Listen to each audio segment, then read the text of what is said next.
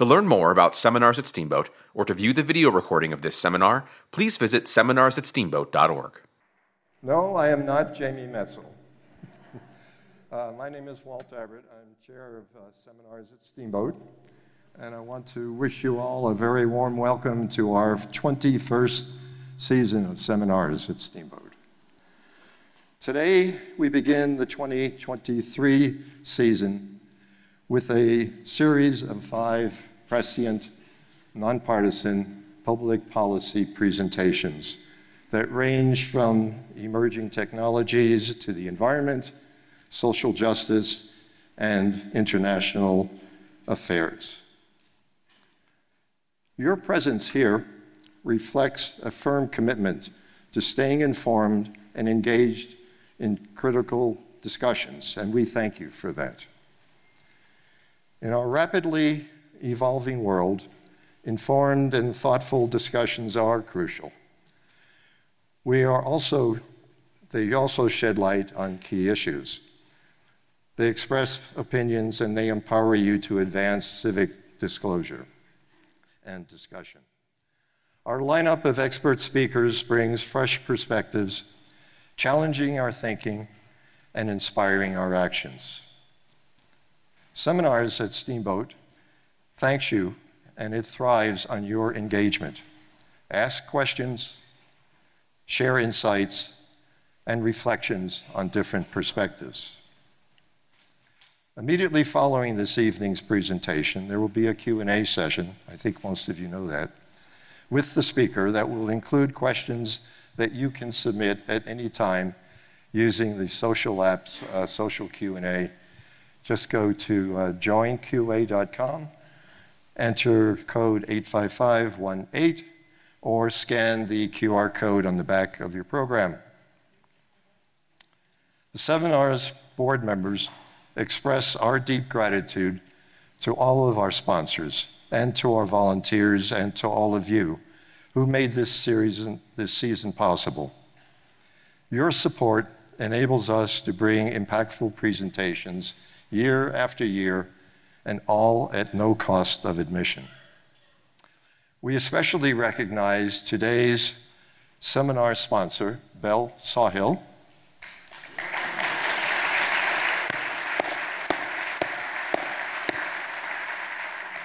and today's supporting sponsor, the Yampa Valley Bank.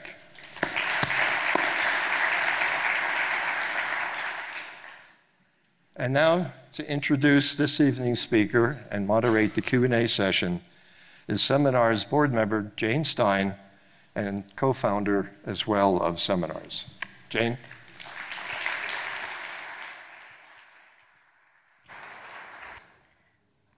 Well, it's good to open up the season of 2023. From gene editing crops to make them more productive, to controlling malaria carrying mosquitoes, to actually designing or redesigning human beings.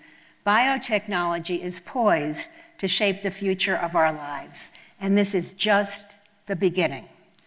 Mutations are no longer random, they are being designed. Painful, life threatening diseases can be gene, genetically rewired, and people can lead normal lives. As good as this sounds to some, it is questionable and even unacceptable to others. Are we dealing with an evolution of biotech or a revolution, as the title of tonight's seminar suggests? What can be regulated and how? Jamie Metzl, a leading expert in biotechnology, will lead us through this, this maze of issues and what it means to us. He is uniquely qualified to do so. He has been a member of the World Health Organization's Advisory Committee on Human Genome Editing and the founder of One Shared World to meet common global threats. In his spare time, which he finds somehow or other, Jamie is an Ironman triathlete and an ultramarathoner and took a long run today. His book, Hacking Darwin Genetic Engineering and the Future of Humanity, makes for fascinating and provocative reading. Off the Beaten Path will be selling books, and he will sign them after the seminar. Please welcome Jamie Metzl. Thank you, Jane. And thanks so much to all of you, and thank you. So I can be able to wander around. And I'm just thrilled to be here in your beautiful town. It's just so gorgeous. Uh, my parents have a place in Vail, and so I was a little biased until I got here. And it's I can see on your face, don't even mention that word, but it's just a loving, friendly place, and that you're all here today is is really a great a great pleasure and an honor for me. Um, and I'm here for one, two reasons. The first reason is I really had absolutely no choice. Uh, last year, I got an email from somebody saying that they're with, they're with Steamboat Seminars and they wanted me to come, and things are really busy, and I'm finishing my next book, and I kind of responded, Thank you, but it's really hard. My, my schedule is crazy. And then I got another message, and it was just so kind and loving. And then I got another message and another message. Um, and every message, I mean, I'm, as my girlfriend Malika, who's here, will, will attest, um, my whole philosophy is loving harassment. If there's something that should happen in the world, uh, the people who need to do it should know that the path of least resistance is just doing that thing. And eventually, when you get loved and loved and loved and loved, you get to the point of realizing that the path of least resistance is just doing the right thing. And so I had so much loving outreach from Jane and Belle and Marianne, and they started to, to describe this speaker series and how it's a community based um, speaker series, and everybody pitches in, and it's free to the participants. And I had in my mind um, that it was like the Amish people building a barn, and everybody was pitching in. And then I thought, like, if somebody's ringing that bell, am I really going to be the guy who, who goes the other way? So that's why I'm here. And really, kudos to you for sustaining a, as just as a community a, a speaker series like this. The second reason that I'm here is that this is just such an incredible moment in essentially in human history, in, this, in the, the experience of humans on planet Earth with such profound implications for every aspect of our lives that for me in the work that I, that I do and in communicating with audience, uh, audiences like you through speaking and my books and my other outreach, I just feel very passionate about bringing people into that conversation and doing my little bit to try to frame the big picture implications of this moment and then what it means for all of us within our within our lives. And so that's my what I'd like to do in our in our time together today is talk about well what is the essential nature of this moment? Why is this moment so unique in the in the, the annals of uh, of human history? What does it mean? What are the real uh, world applications of these technological revolutions that we are experiencing? And then what are the implications for us individually and collectively on a local and a communal and even on, on a global scale? And then, and then I'll be look forward to answering and giving my thoughts on your questions and, and hearing from uh, you about your perspective. So maybe we can start um, talking about just this moment in history. By a show of hands, how many of you have heard of ChatGPT? Just raise your hands. Okay, great pretty much everybody. How many of you have played around with ChatGPT in one way or another? Raise your hands. All right, so a good number of all of you. And ChatGPT, it's pretty incredible. I mean, you can give it these prompts and you can say, write a poem about this or tell me about, about that. And it's, it, it comes back and it's actually really impressive. And it is. Um, but the story of AI is not that ChatGPT is going to give us a cooler and better equivalent of Google search. The story of AI is that AI is going to be infused into everything else. So if I asked you to tell me how electricity has influenced your life today, how would you think about that, answering that question? You could say, well, like, all right, so I woke up um, but I was in a house that has air conditioning. And then I woke up with an alarm. Uh, and then um, I had uh, to get here, I came in a car. And I guess I live here because electricity has made living here possible. When you start thinking about all the ways that electricity has influenced your life, you realize that electricity isn't just one thing. Electricity is a piece of pretty much everything. And that's the case. That's what AI is. I mean, ChatGPT, in a few years, maybe we'll remember the name, maybe we won't. But artificial intelligence, which I think even then it's, it's a wrong term. It's not artificial intelligence like it's artificial means it's non human, it's fake human intelligence. It's not that. It's just machine intelligence. It's another form of intelligence, just like dolphins don't have artificial intelligence, they have dolphin intelligence. Machines have and will have machine intelligence, and maybe someday machine superintelligence. And it, the question won't be, is it just like a human? We don't ask that question about dogs or dolphins. It'll be, what is the nature of this unique intelligence? What, how is it different from our evolved, embodied intelligence? And then how do we interact? Uh, how do we interact with each other? So let me, let me park that idea to the side for, for a moment and then come back to this point of the big picture implications of where we are. Because the story of now is not the story of any one technology, it's not the story of any three or four technologies. It's the story of how our human communities are organized. It's the story of the greatest power in, the, in our world being unleashed, and that power is human intelligence. So we can take a step back. A hundred years ago, uh, the world population was about 2 billion people with a 15% literacy rate. So that meant that there were about 300 million people who had the capacity to participate in the world of knowledge shared beyond their immediate communities. I mean, there were other ways of communicating, but literacy was a way of sharing, particularly generation to generation, but across communities, accrued knowledge. Today, we have a bit more than 8 billion people. We have an 85% literacy rate.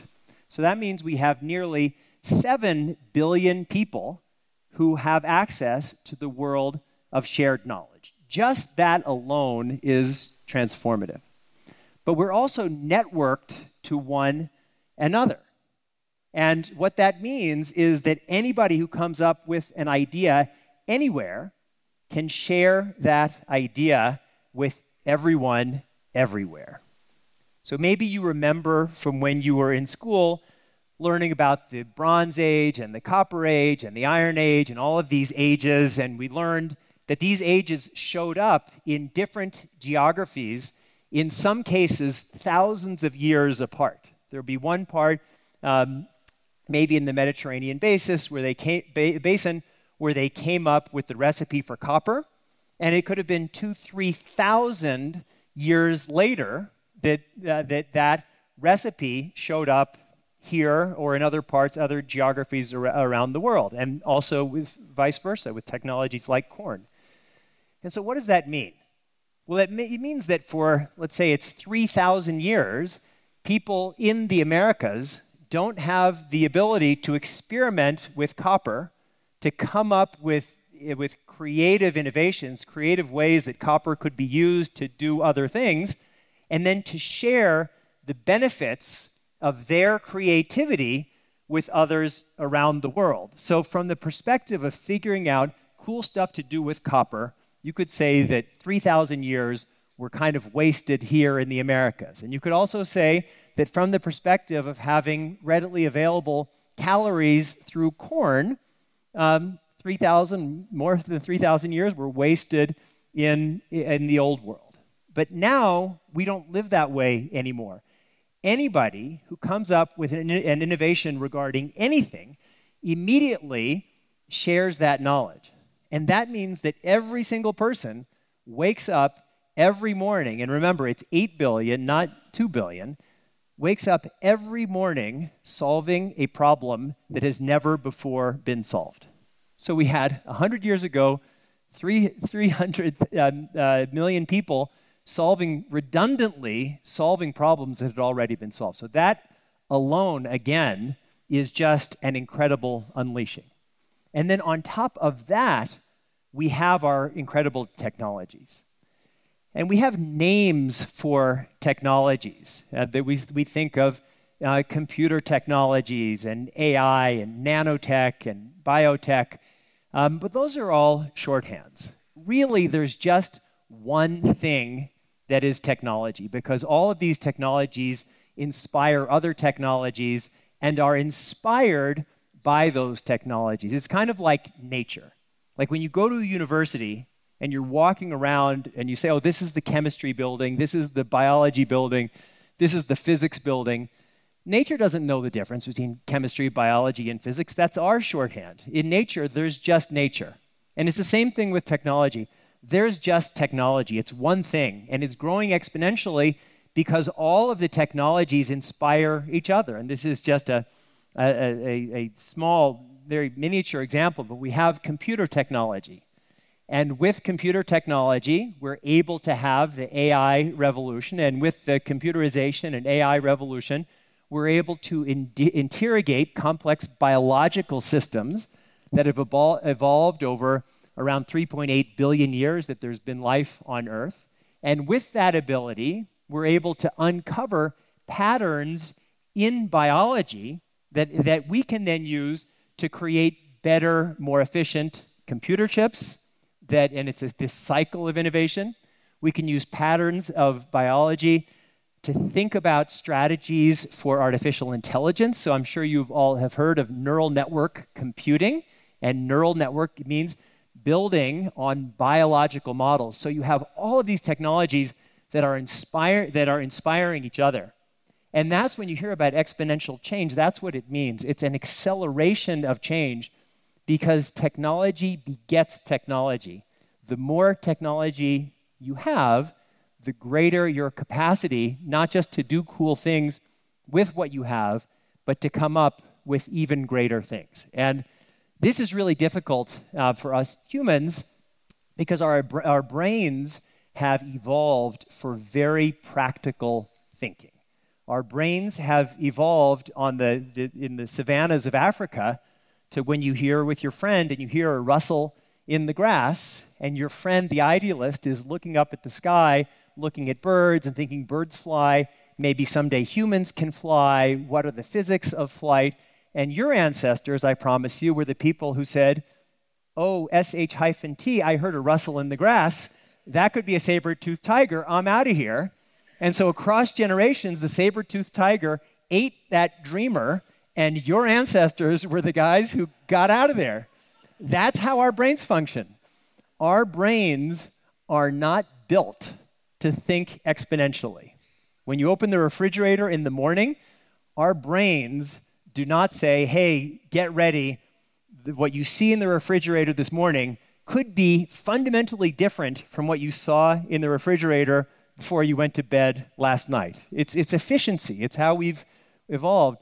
Um, but right now, the big question is what if, for now, the saber toothed tiger ate the wrong guy? The liability now is being overly practical.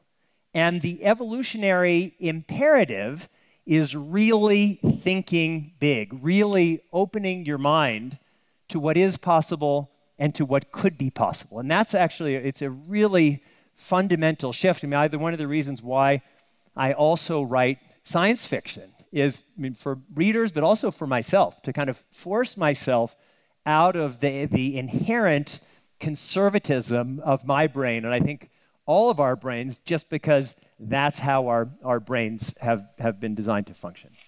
And so we can really look at any technology and we'll see this shift, this shift into overdrive of te- technological innovation. But because we're so focused on AI and because AI is a step change, kind of like domestication of crops and industrialization and electrification, I think it's worth spending a little bit of time on the AI revolution and what that, and what that means. And I'll start in 2016. So in 2016, uh, there was a computer program, an, an AI algorithm called AlphaGo. And AlphaGo was developed by a company in London called DeepMind. Uh, then it became Google DeepMind when Google acquired it. And they had created an AI algorithm uh, that was competing against the world's greatest Go champions. And I'm sure you're all familiar with the game of Go.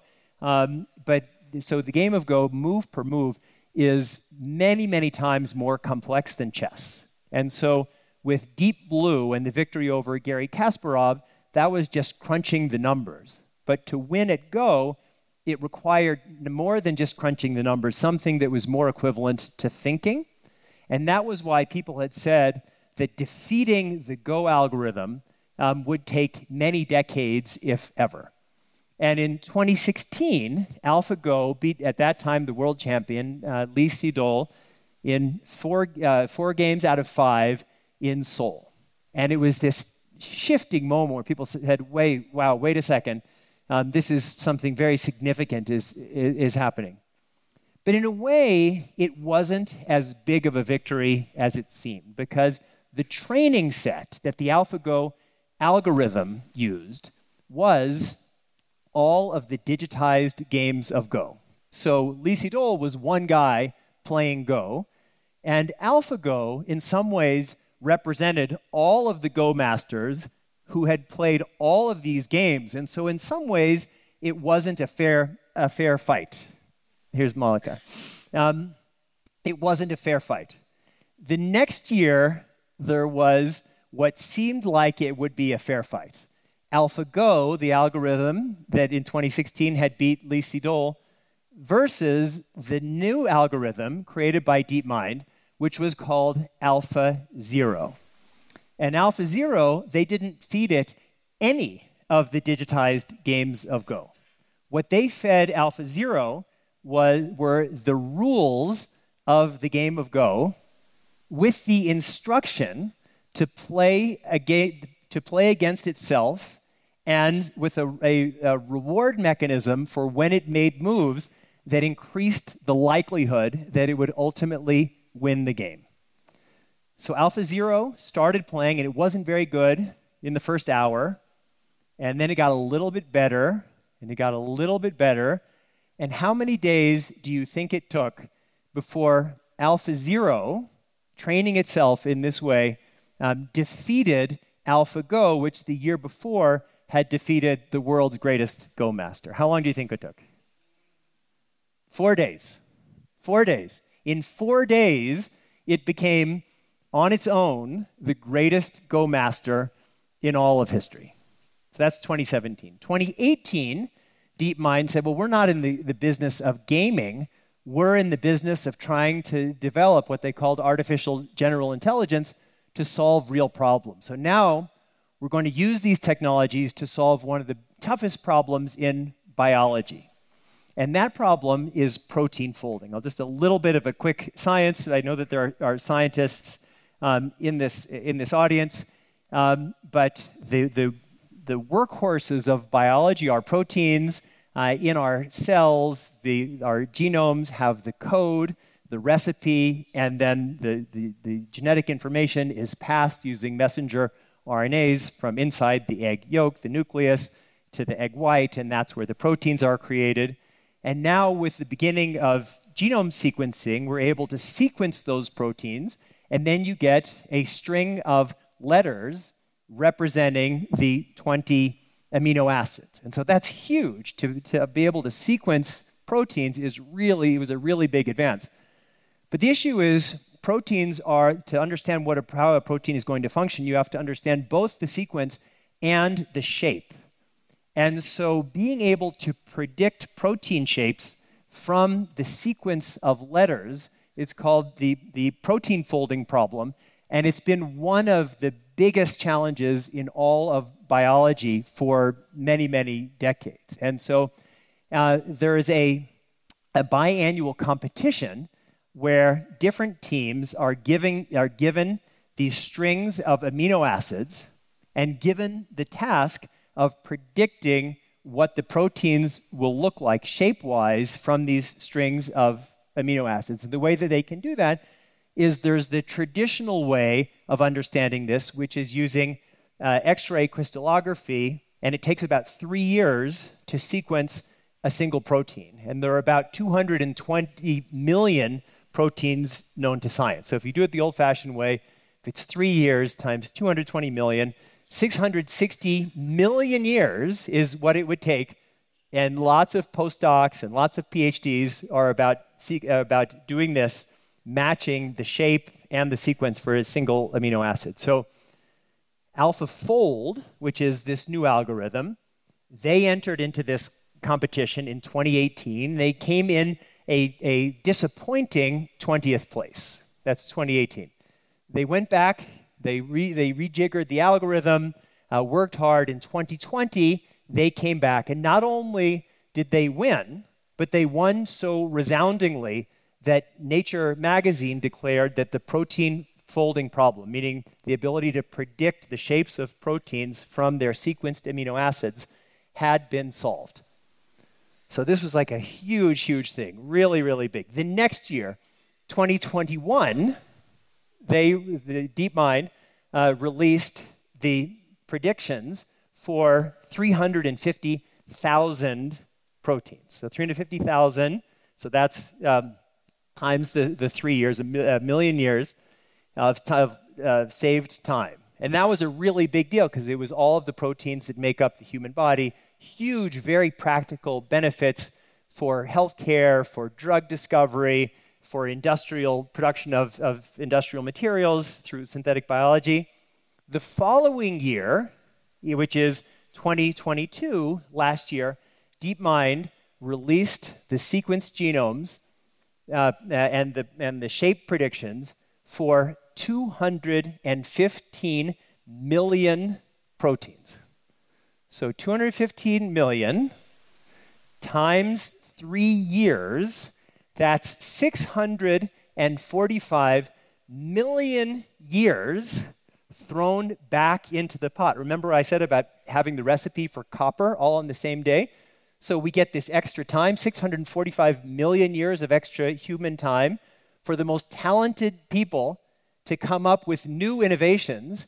And then each one of those innovations is on this, uses this same kind of model because the more we invent, the more we create, the more we share our inventions and creations, the more empowered other people are to use that as their starting point. So now, forever, every biologist, when they show up in the lab in their morning, their starting point is understand is having uh, uh, predicted shapes for all known proteins. So this this is why I think, as I said before, the real power here. It's not any one technology. It's the unleashing. It's this combination of human innovation and creativity with tools that are in many ways beyond our imagination.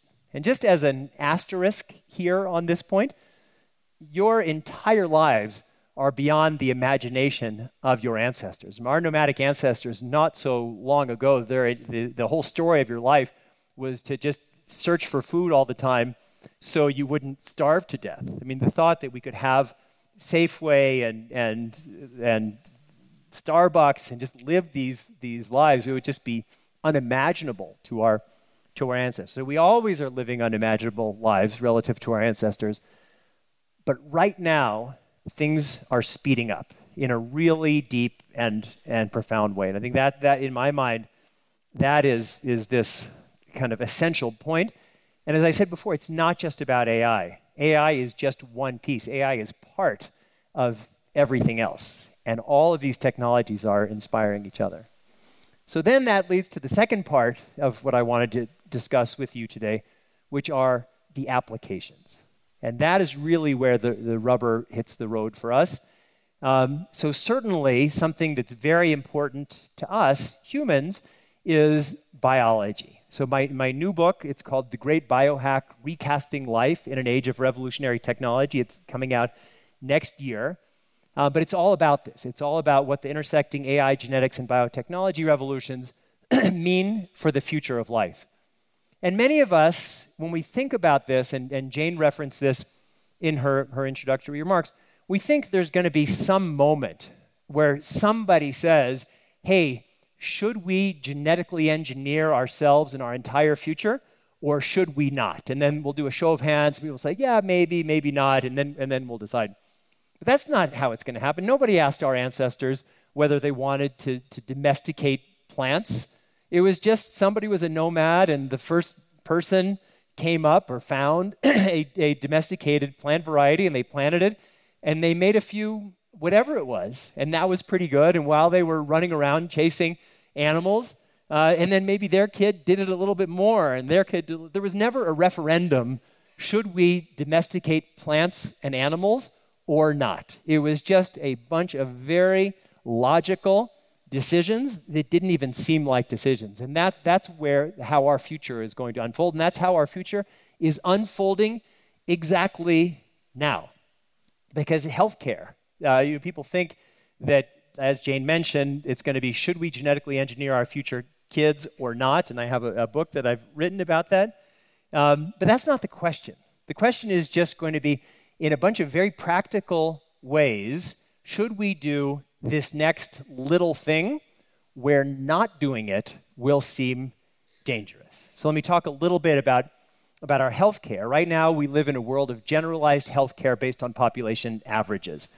When you go to your physician, um, in most cases, but not all cases, you are treated because you are a human being. That there's more alike between us than there is difference. And so, for most things, if you go to, to Walgreens and you get a Tylenol, it's because somebody has come to the conclusion that Tylenol helps most of us for headaches. And it's true. There's a tiny percentage of us who will die from Tylenol. And in our world of generalized medicine, we find out who those people are when they call 911. It's, I mean, it sounds funny, but that's, that's, it's a great way. It's better than everything that we've done in the past. Um, in most cancer treatments, people say, we're going to start you on this thing, may help, may kill you, may do nothing. If it, if it helps, we'll stick with it. If it doesn't kill you and does nothing, then we'll start you on the next thing. It's just that we don't know. Humans are very complex beings, and we have some things that tend to work on humans, and we do a lot of informed trial and error. That's generalized medicine. We're now, as you all know, uh, moving towards our world of personalized or precision medicine and healthcare, where you're not treated based solely because you are you with you're a human with an n of 8 billion, but because you are you with an n of 1.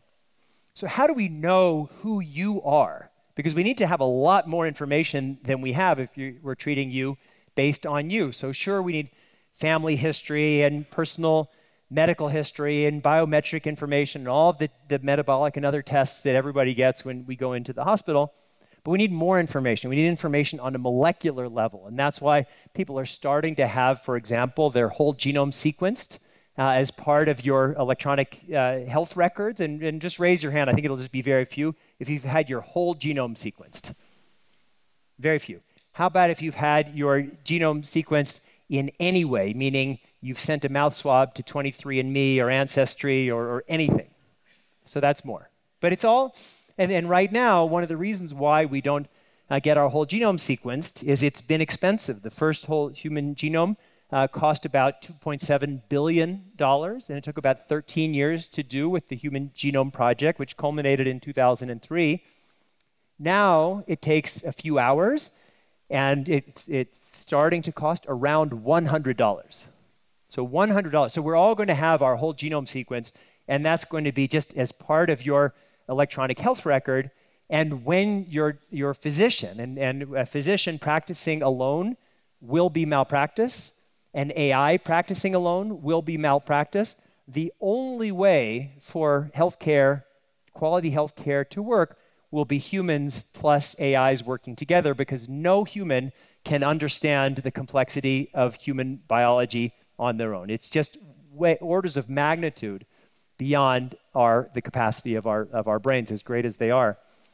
And so we're entering into this world where we're going to have all of this information and if you just have one person's G, uh, sequence genome, it doesn't really mean anything because what we need to do is understand the complexity of human genomes relative to other people. And so, because understanding complex human biology exists in the context of what it means to be a human, we're going to need, and we're already starting to get millions and ultimately billions of people's genetic and systems biology information because we're not just genetics, our bodies are a system of systems set in the context of dynamic environments around us.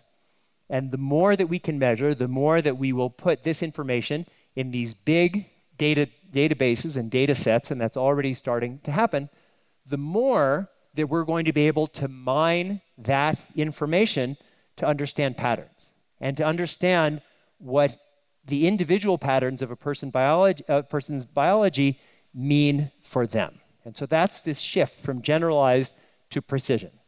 But then there's another shift that we're going to relatively quickly make, and that is precision to predictive healthcare.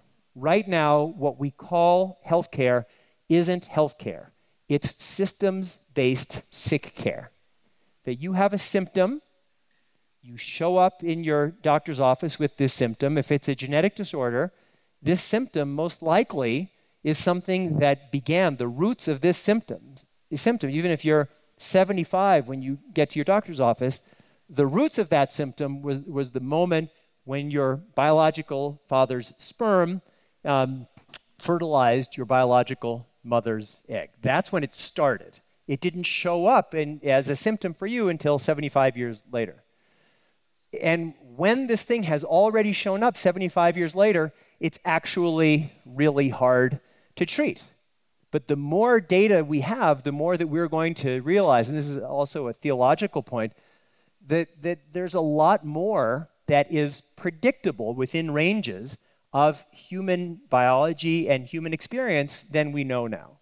And one of the easy ways is just going to be to understand ranges of risk and ranges of opportunity. We are not genetically predetermined beings but a lot of our capacities exist within a range of possibility. I mean, there is a reason why I will not win the 100 meter sprint in the Olympics, and it's not the distance from my home to my school. We all have different sets of capabilities, and that exists in our healthcare as well, in our health as well. And so, what predictive and preventive health will be is say, all right, well, here is your range of possibility. How do we make sure that you live a life toward the top of your, the range of your potential?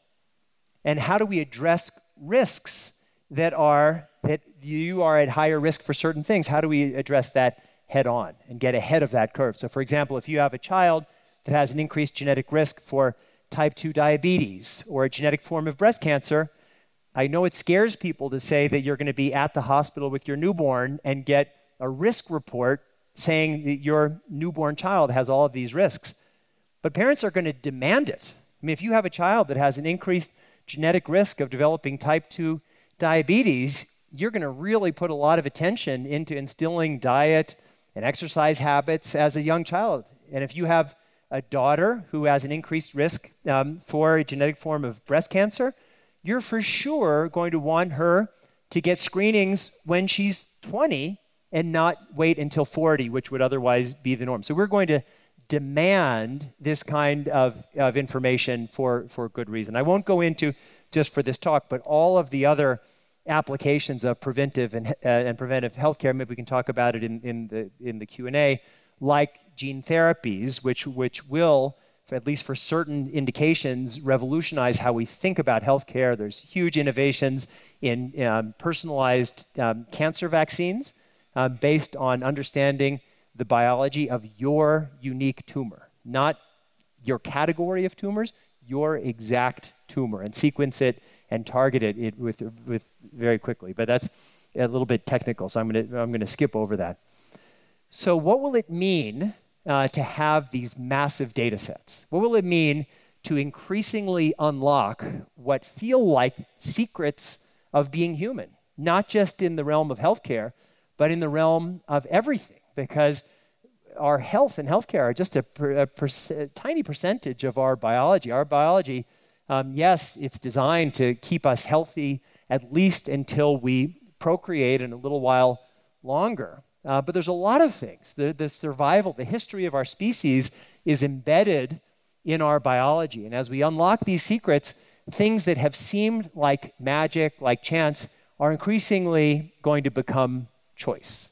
And that will transform a lot of different areas of how we function. But certainly, how humans reproduce will be one of them. Humans are a sexually reproducing species, as you may know.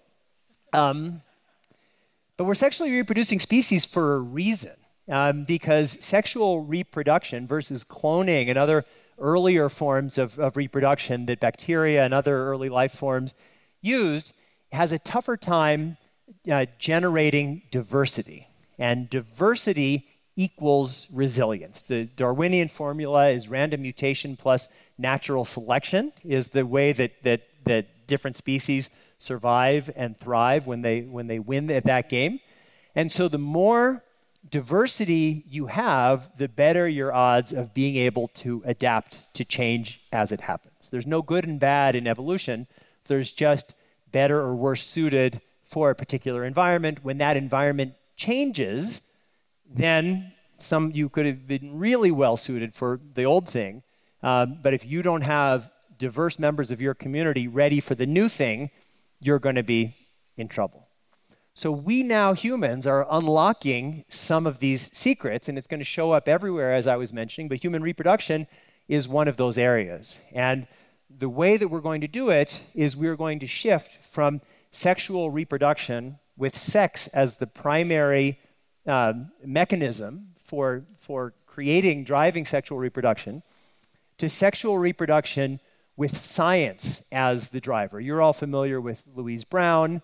Uh, it's now been uh, my age minus 10, 45 years since Louise Brown uh, was born. And in those days, IVF was shocking. It was condemned by the Catholic Church. Uh, now it's, it's so well accepted that even the most right wing anti abortion um, uh, uh, activists tend to carve out IVF in the laws in the most restrictive states because it's been so normalized. And why do I think that more and more people are going to have children using in vitro fertilization and then embryo selection? So, the way you would do embryo selection is you have IVF, you grow the, the, um, uh, the fertilized eggs in vitro in the lab for about five days. Um, then you extract a few cells from each, you sequence those cells, and because we have all this knowledge, as we've discussed, about the complexity of human biology, um, you're able to understand not everything about these potential future children, but some things. And even today, let's say you have 10 embryos in a, in a lab and you do this process, you can roughly rank order them likely tallest to likely shortest. There's a lot of work being done on anything, but anything that has a genetic foundation, very controversially, possibly IQ, certainly eye color. I mean, there are a lot of human traits that we see as just the magic of random chance that are going to become choices. And the reason why we're going to want to do this is that nature has an error rate. I mean, we feel it's an error rate, it's just how biology functions. And so when anybody has a child who's born with a deadly genetic disorder, that's just biology functioning. I talked about random mutation. That's what it is. It's not that, that biology is trying to make every mutation a good one, it's randomly generating mutations. From our perspective, it's better to not have a child who dies from a genetic disorder when they are young. And that's why we have healthcare. That's we why we have all of these interventions. So if we say we can use this science and these capabilities to make it so somebody having a child doesn't have a child that's going to die of a deadly genetic disorder, I think a lot of people are going to want to do that. If once the error rate of science is lower than the error rate of nature. We still have a ways to go for that, but that's, it's a really important point. And so once we're doing that, once we're selecting, well, then the question is, well, what do we select for? And where can we go just with the process of embryo selection? Well, we already know the answer to that. Raise your hand if you have a dog. Yeah, raise your hand if you, if you eat eggs. so your dog used to be a wolf. How did it stop becoming a wolf and become your chihuahua? It was over 20 plus thousand years of humans making these choices on behalf of these animals. How did a wild egg laying one egg a month become the domesticated egg, the domesticated, I'm sorry, wild chicken laying one egg a month become the domesticated chicken that laid the eggs that, that I know Malika had for breakfast uh, this morning? It was through this same process of selection. And we're going to be, have the capacity to do that for us, um, that we say, oh, well, here are the things that we're selecting for. And there's a real danger because, as I said before, there's no good and bad in evolution. And if everyone says, well, I want a, a tall kid with a high IQ and big muscles or whatever, ask the dinosaurs 66.1 million years ago, what do you want for your kids? They'd say, oh, I want muscles and claws and a roar and all that. And it turned out that after the asteroid hit, it was better to be a cockroach. Or like our ancestors, who were these little tiny shrew like mammals who could just, we were burrow because we were essentially prey. So we had to be hiding all the time. And it turned out that hiders and animals in water and a few ones that could fly into caves, those were the ones who survived. So there's no good and bad in evolution. But our species is suddenly, suddenly now, for the first time in all of history, all of the history of life, we suddenly have the increasing ability to read, write, and hack the code of life. The question for us is what does that mean? And it's not just about human life, it's about all of life. So, agriculture, plant and animal agriculture is about 10,000 years old. It's fundamentally transformed the way that we're organized, uh, the way that we live. Uh, we're all here because of plant and animal agriculture. If we were all nomads, we wouldn't have 8 billion people. Um, and now we have the increasing ability to push our agriculture in new ways, and we have to do it. Because the reason we went, I said 2 billion to 8 billion over the last 100 years, why do we have it? It's because of, of advances in agriculture. It's the green revolution in the, the developing world, it's the application of, of modern fertilizers using the Haber Bosch method for fixing nitrogen in soils.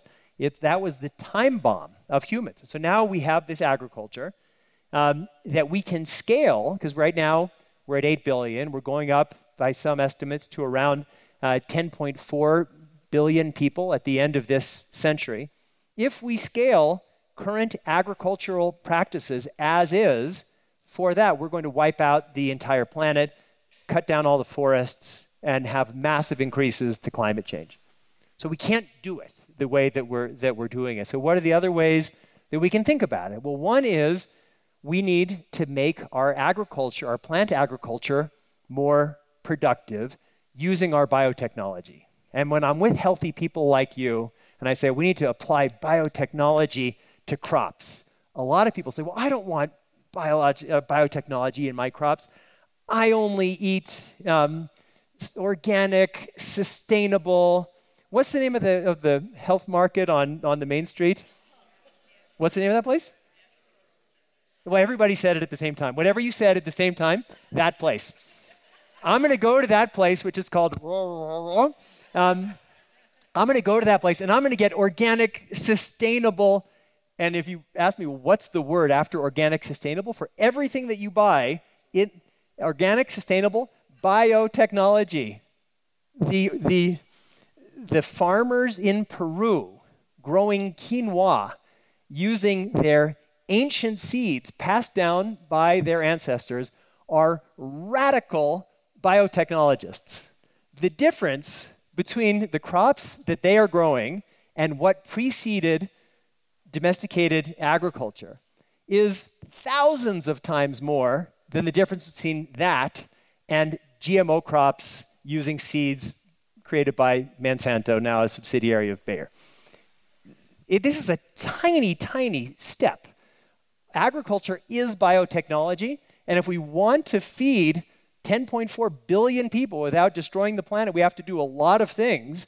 Uh, but one of those things is we have to increase the productivity of our agriculture, and biotechnology is part of that. If we want to use synthetic fertilizers, which we do, which have an enormous implication for climate change, not to mention the, the runoffs going into places like the Gulf of Mexico, creating these terrible dead zones. We're going to have to think about uh, differently about fertilizer. And these technologies are ways of doing that, of understanding the complexity of the microbiome, just like everybody here, I'm sure, is thinking about taking probiotics for your gut health.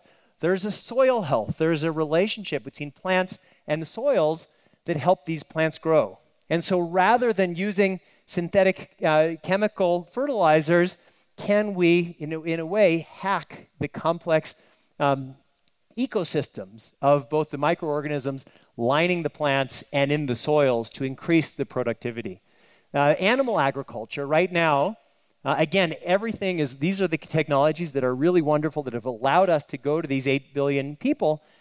But animal agriculture right now, land animals alone, we're killing and consuming 72 billion per year. Uh, and those numbers are going up. And with all of the, the veganism and vegetarianism, they're going up everywhere, very rapidly in the developing world, and also very rapidly on a per capita basis here. And so if we just continue as we are, and three quarters of plant agriculture, in one way or another, goes to feed domesticated animals. So, yes, everybody should be a vegetarian. It's not going to happen anytime soon. We also need to think differently about how do we secure our proteins. And so, certainly, plant-based, uh, plant-based proteins like the Impossible Burger are one way of thinking about that. But another way of thinking about that is well, can we get the meat and the animal products that we want not grown in the bioreactor of a sentient animal. And I know that you all love animals, but if you're eating if you're eating any of these animal products, we're not treating these animals as like our favorite pets. I mean, we are t- we are treating them like a means to an alternate end of our consumption. And so if we're already treating them that way, why don't we, if we can, if we can scale it, why don't we just grow the animal products in industrial bioreactors, which again, it sounds scary, but if the product is, on a bi- is biologically exactly the same as the, the meat product that you would buy in, in that market down the street, like why not? And especially for ground meat products, which is 50% of all of the meat that's consumed is ground, where people, it, it's part of, of, of something else. I think this is a good idea. Uh, industrial materials. We all live in a world, everything here is dug up or cut down. And it's allowed us to have these lives that we have.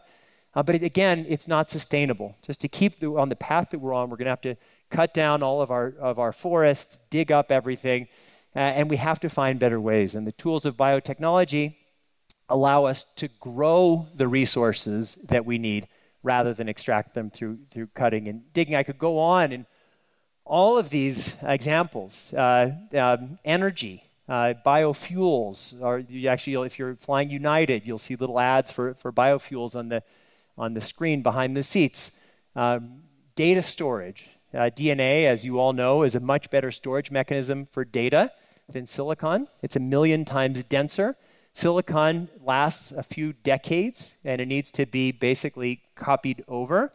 Um, our data storage centers use a huge amount of energy, uh, but DNA can store data for up to 5 million years under the right conditions. It's harder to extract it, um, but none of us, I mean, we are all beneficiaries of cultural inheritance. None of us could figure out anything on our own, let, how to make a pencil, how to make a paperclip, but we're all beneficiaries of this cultural inheritance. It's the foundation of our lives and we need to be able to store it, especially as more of us are making more of it. So DNA is a part of all that. And all of this, as I mentioned before, racing forward, all of the technologies inspiring other technologies and everything rapidly accelerating.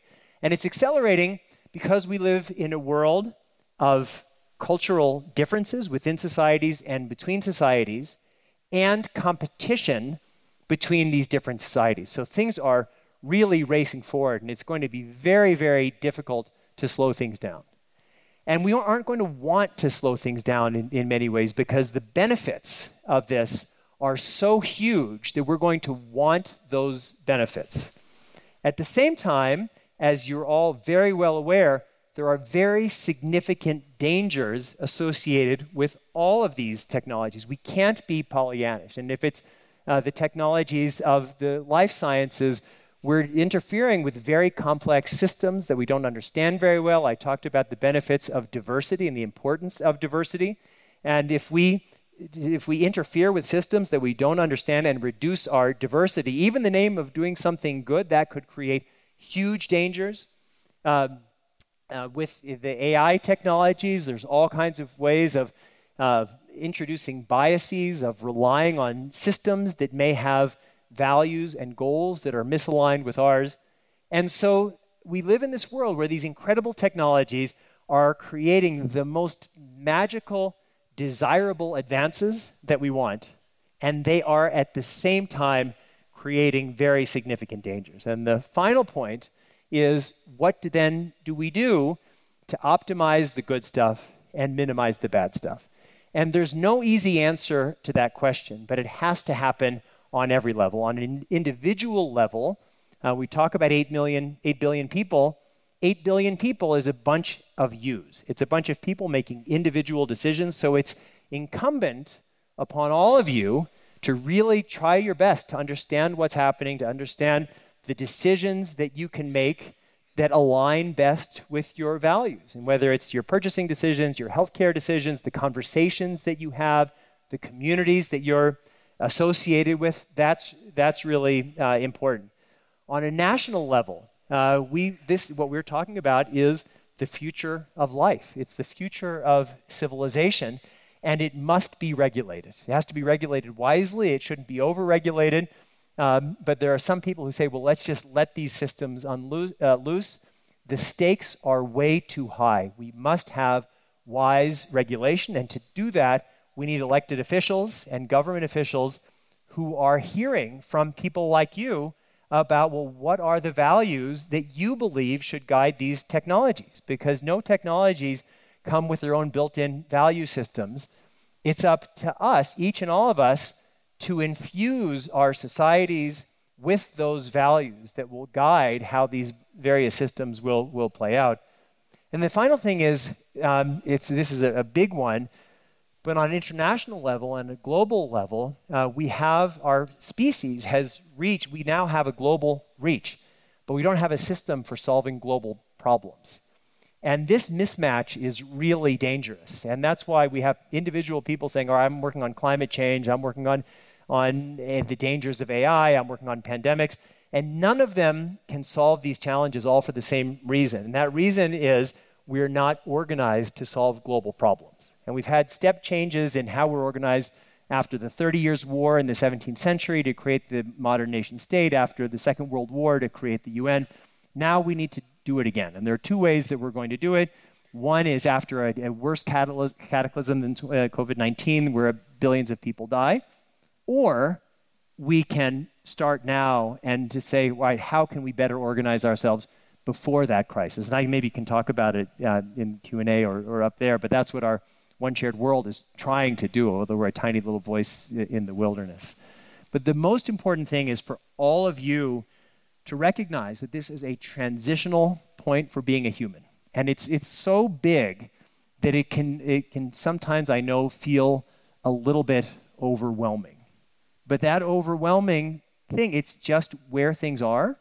And it means that you all have a responsibility to do your little bit. And little bit by little bit, I think together we have an opportunity to build a better future. So thank you very much.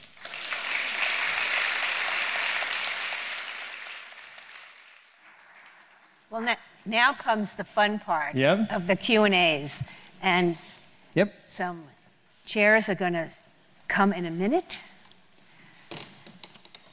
Genetically engineered yep. chairs.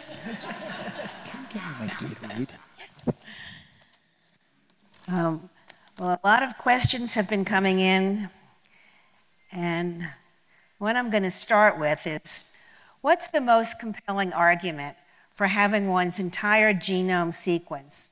The possibility for discrimination seems high. And I'm adding, is this, could this lead to a new form of eugenics? Yes, thank you so much. Um, so I'll start with the negatives because the fears about everybody having their whole genome sequenced are real. Uh, we live in a, in a world where this is critically important information. The regulatory infrastructure that we have to protect that your genetic information is not as strong as it should be. We have the, the uh, GINA, which is the, the, basically the Genetics Privacy Protection Act, but it doesn't apply, for example, to life insurance and health insurance. So there are all, there are all of these little loopholes. Actually, life insurance, it does apply to health insurance. Um, and so there's a reason to be concerned.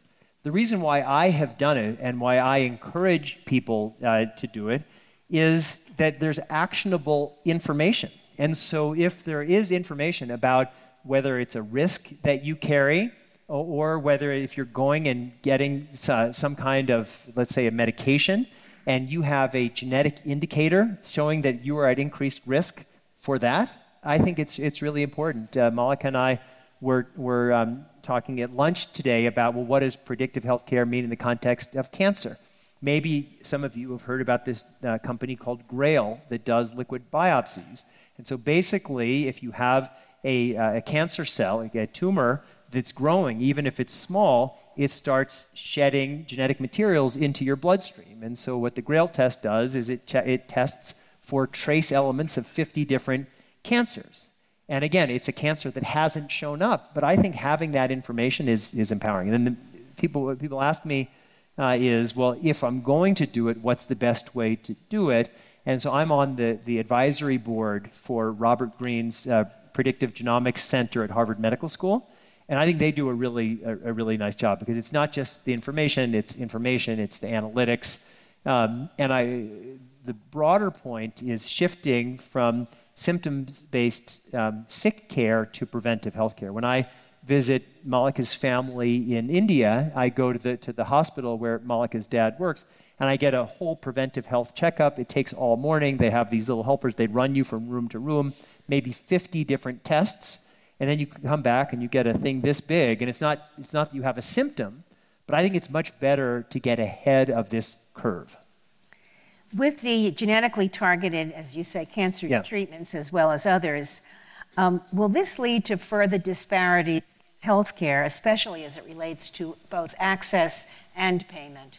So, if we keep our highly discriminatory, unfair, biased healthcare system as it is, and yeah, and we just layer in really cool, expensive technologies that are going to save the lives of a small number of people, that will undoubtedly happen.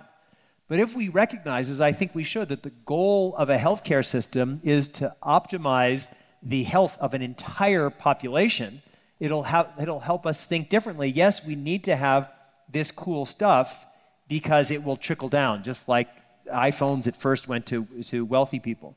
But if the goal is optimizing the health of the population, the smartest investments that we can make will be supporting the most vulnerable people. And we know how to do that because we don't need 21st technology. We need all the public health interventions, um, everything that we've learned over the last hundred years and, and more. So I think that we need to really think of these two things. It's not an either or, but if we're just allocating our resources towards the really cool, expensive, cutting edge stuff, and we aren't focusing on population health, I think that will, will come back to bite us. How has the COVID pandemic changed the way we think or ways we should think about biotechnology? So it's huge, and it's been a hype cycle. So in the beginning, um, people were really afraid. I gave a talk in, in the earliest days of the pandemic, and I'll answer your question and, and a broader one. Um, and it was the question that I was asked was, is, are the tools of biotechnology a match for COVID-19? And my answer then was, the tools of biotechnology are absolutely a match for COVID 19, and that's been borne out by the, the absolutely incredible vaccines. But COVID 19 isn't the problem. That if we solve, use our technology and we solve for COVID 19, and we haven't solved for pandemics, and you can't solve for pandemics with biotechnology alone, then that's a loss. And the way you would solve for pandemics is you realize that we're only as strong as the weakest links among us. So if there's some country in wherever Africa or Latin America uh, that has a terrible health infrastructure, and the vaccine and the virus is able to grow and mutate in those places, we are as vulnerable as, as anybody else. So our health resides in those people. And even if we should miraculously solve for pandemics, but we don't solve for climate change or nuclear weapons uh, or autonomous killer robots or all these other existential risks, it will be a, each one will be a Pyrrhic victory.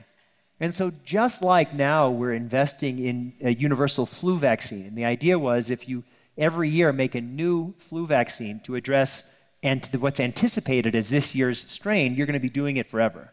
The idea of a universal flu vaccine is to say, well, what is the common element of all of these flu viruses that we're afraid of, and how do we create a vaccine to target that? And so that's why, for me, when I talked at the end of my remarks about our need for a, a global operating system upgrade, that's what it means. We don't have the ability to solve global problems. And so, in addition to addressing individual manifestations of our global collective action problems forever, let's think about well, how do we solve for the, the global collective action problem itself, based around the, the, the principles of, of one shared world, and, but it's basically if the key word of the, the Peace of Westphalia in the mid, middle of the 17th century was national, the modern nation state, and the key word of 1945 in San Francisco was international, the key word of now, if our species is to survive and thrive, is interdependence. That we need to build a, a, we need to upgrade our global operating system based around the mutual responsibilities of our global interdependence.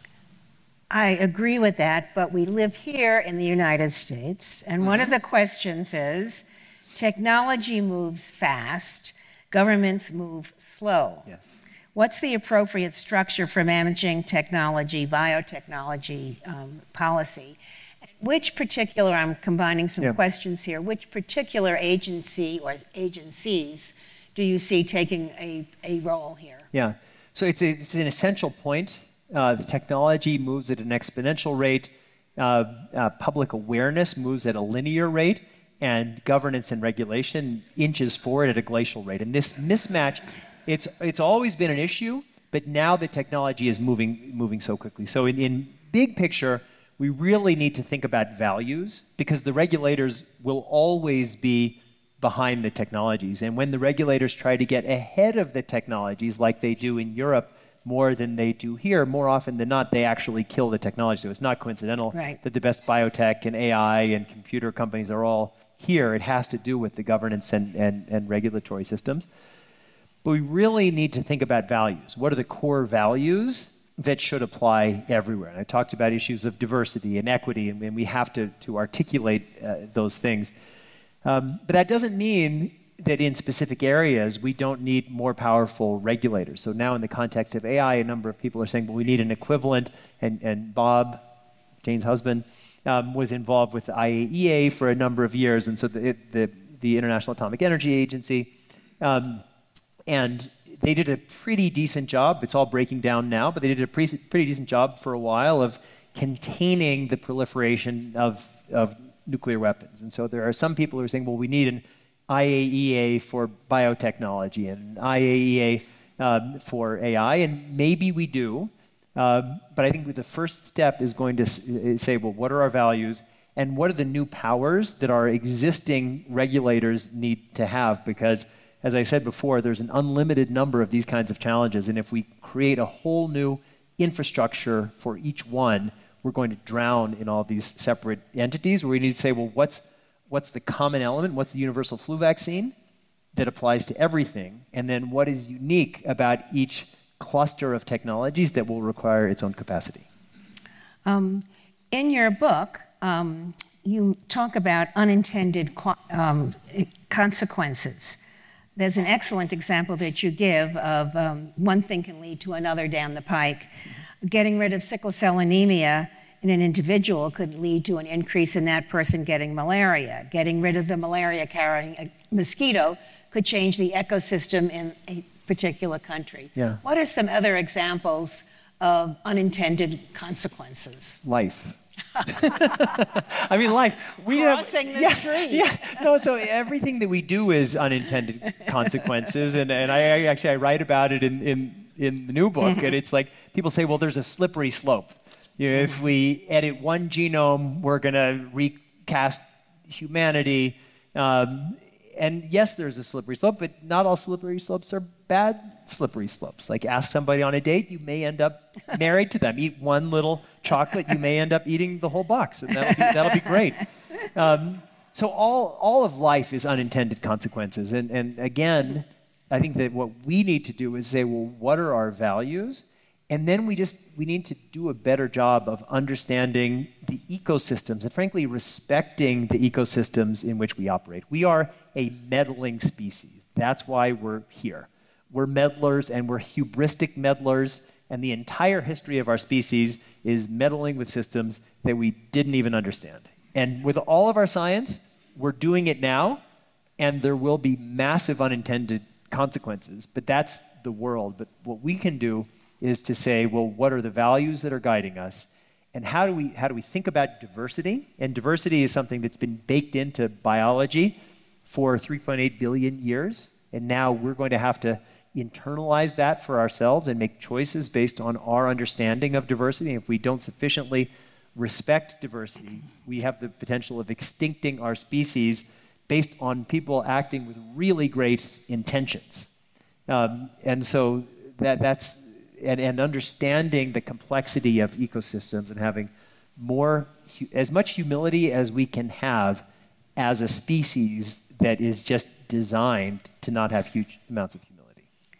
Um, when, if ever, do you think you will be able, we will be able to edit the DNA in utero in such a way as to eliminate harmful sequences? In other words, not by through selection. Yeah, now. But in utero, now now. Yeah, so, so the basic, um, that, that already exists. Um, so the basic thing is for every disorder that we're going to have and future generations will have, there'll, uh, there'll be a question of when is the most appropriate and most efficient time to intervene. And so the argument for intervening in the pre implanted embryo stage is that if you fix a problem then, that fix, if you do it well, could be replicated across that whole being. And so it's probably cheaper and it could be better. There'll be, right now, there's fetal surgeries, um, but they'll need to be more targeted because the way it works, when you start, you're a single fertilized egg. And then as you grow, the, your, your cells begin to differentiate. And so that's why you have skin cells and heart cells and, and all the different types of cells that you have. So it's just like, it's like a, a, river growing into tributaries. And so in, the, in, in utero, that differentiation has already begun to happen. Uh, but if you have a specific target um, and you're able to do some kind of gene therapy, then that may be a, a, useful place. There may be interventions that are best made in infancy. And then there may be things where the risk of intervening in these earlier stages of life are, are so great relative to the harm that you're trying to prevent that you say, well, let's wait. It may be the best case scenario to wait those 75 years until something, until something shows up. But I think that the goal in my mind is to be able to have the most efficient intervention at the most appropriate time. What is the most startling thing, startling, that you have seen AI do? It's hard for me to answer that question because it's like if I said, well, what's the most startling thing that you've seen electricity do? It's like yeah. there's AI as its own thing, mm-hmm. and there's AI helping other things happen. And so, in a way, it's like everything that I've described to you today, it is AI. It will increasingly be AI. So it's not, that's why I was made, made the point in the beginning. It's not just a cool Google search. It's you have a cancer treatment and I mean, my father, as, as Jane knows, is, is, the case, uh, is the case in point. He's, he is uh, being treated for cancer now, and he's on his fourth. Uh, the, the, it was, they, they used the kind of trial and error mode, which is normal for oncology. And at number four, there were two choices. One was a traditional chemotherapy that had very harsh side effects. Um, so we knew that was my, my father's 88. Um, and it only works in 30% of the time. And the other was a genetics based targeted agent that had been approved by the FDA three months before we, we faced this, this question. And so the oncologist was suggesting that we go with the chemo because it was tried and true. And what I said is, well, if we go with the chemo, we know it's going to be really harsh on my dad, and my goal is quality of life. And we know Definitely. that with that as a given, it still only has a 30% chance of success. And my dad, a type 2 diabetic who's 88, what are the chances that he's going to be one of, uh, one, uh, of, those, of those 30%?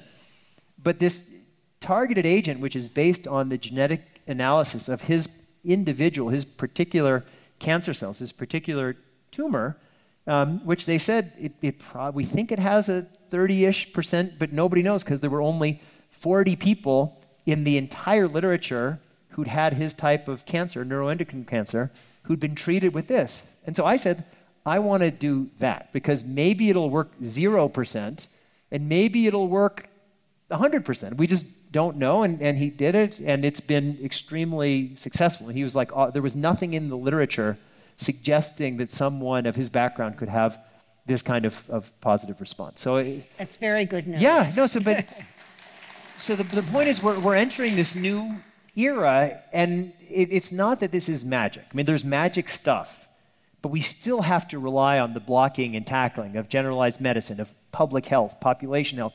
These are the things that are going to, to keep us safe. But there's new treatments and, and new ways of thinking about doing incredible things that I think are going to continually blow people's minds. This is a question kind of bringing in your international Yeah. interests. It says China leads the world in cancer and cancer immuno, immuno, immunotherapy. Yes. How does global politics play into innovation here? You know, so I'll, I'll start. As some of you may know, I've been one of the leaders for three and a half plus years uh, of efforts to raise questions about the origins of COVID 19, which I believe by far most likely uh, results from a research related, an accidental research uh, related incident in, in Wuhan. I think that's by far the most likely thing. And so I've been condemned by the Chinese government for that. And I'm very, very public saying Chinese scientists are doing, and He Jiankui, the guy who did the first CRISPR babies, he was a, a Chinese scientist doing very unethical work. Um, but in lots of areas, plant and animal agriculture, immunotherapy, there's tons of really great work that's happening in China. And so, uh, in my view, is we need to encourage that. Um, we need to have the scientific collaboration. Uh, but we need to recognize that politics is everything. And that's one of the problems. Actually, there are hearings uh, tomorrow morning of the, the House COVID Select Committee. I was the lead witness in their first hearing, which happened in March, and the second hearing is happening tomorrow. And uh, there are a lot of questions about the response by uh, Dr. Fauci and by a small number of Western virologists in the early days who privately, in their private communications, were saying, hey, this looks like it could be an engineered virus. But then publicly, at roughly the same time, were saying, there's no chance this was. And I think that one of the reasons why that happened is that these were people who had invested decades of their lives based on a, a, theory of the case that we have these global challenges, whether it's pandemics or health or public health, and scientific collaboration across borders is the smartest investment that we can make in building that safer future. And it was really hard to see, to imagine that those scientific collaborations could have played a role in causing the worst pandemic in a century.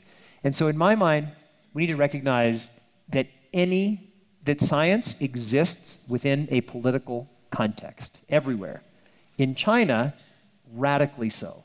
And that doesn't mean that we shouldn't have scientific collaborations with China. It doesn't mean we shouldn't um, benefit from Chinese science. It doesn't mean we shouldn't invest in Chinese science. But people who say, let science be science and politics be politics, there is not a single scientist who is working in a, in a high profile scientific area in science who isn't thinking about politics every single day, who isn't organizing what they say and what they don't say around science, who isn't functioning in a lab where how the lab functions is based around, around politics. And I just think that not being honest about that puts us at risk. One of the one of your monikers is as a futurist. And this is your last question. Yes. Looking into your magical global globe, Oh no, I left it at home. It's in New York. Well, you still have to answer it. What do you see as the best and the worst outcome for the new biotechnology? Start with the worst, so we Yeah. end up with an upper. Well, the worst is that we wipe ourselves out. Um, Well, and it's but like at, least, at least we're in a nice place. Yeah, yeah, exactly. But you stay here while it happens. So, um, every technology comes with its upside and its downside. I talked about the domestication of, uh, of plants and animals. If someone had gone to our ancestors and said, "All right, here's the good news: is we're going to domesticate plants and animals rather than chasing around the animals, and you can just stay where you are, and your chances of starving are going to go down." And on top of that, you can have specialization of labor, you can have cities, and you can have literacy, you can have civilization, you can have all of these these things.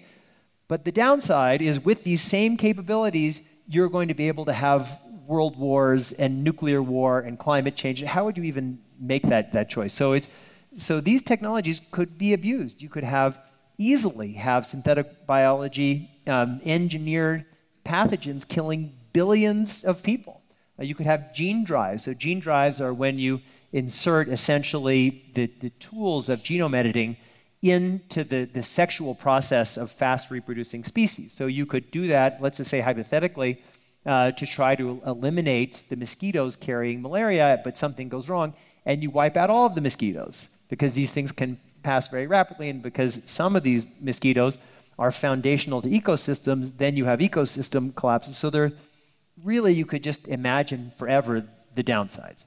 But you can also imagine forever the upsides. And I mentioned some of them creating a more sustainable planet, creating enough food to feed 10 billion, uh, 10 billion people, uh, developing medical treatments and, and other treatments, having unlimited sources of energy, being able to store the cultural inheritance of humanity for millions of years. So we have an, an insurance policy. And I think that's, in my mind, maybe to, to close up, it's, it's the essential point. Like if you hear the things that I'm saying and you're only excited, you should be excited some, but if you're only excited, you're missing it.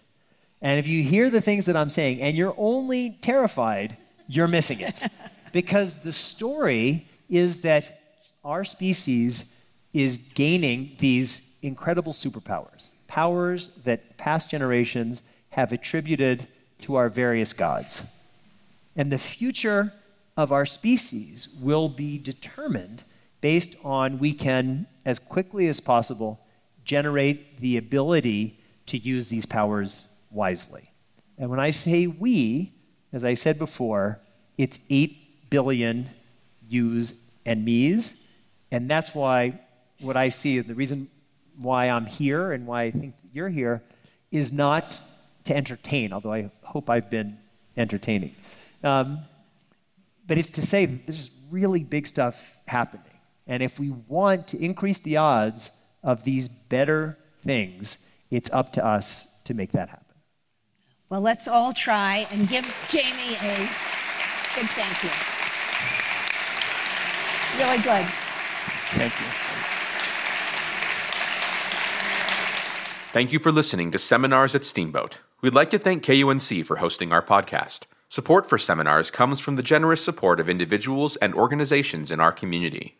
For more information about our organization or to view the video recording of this or any of our previous seminars, please visit seminarsatsteamboat.org.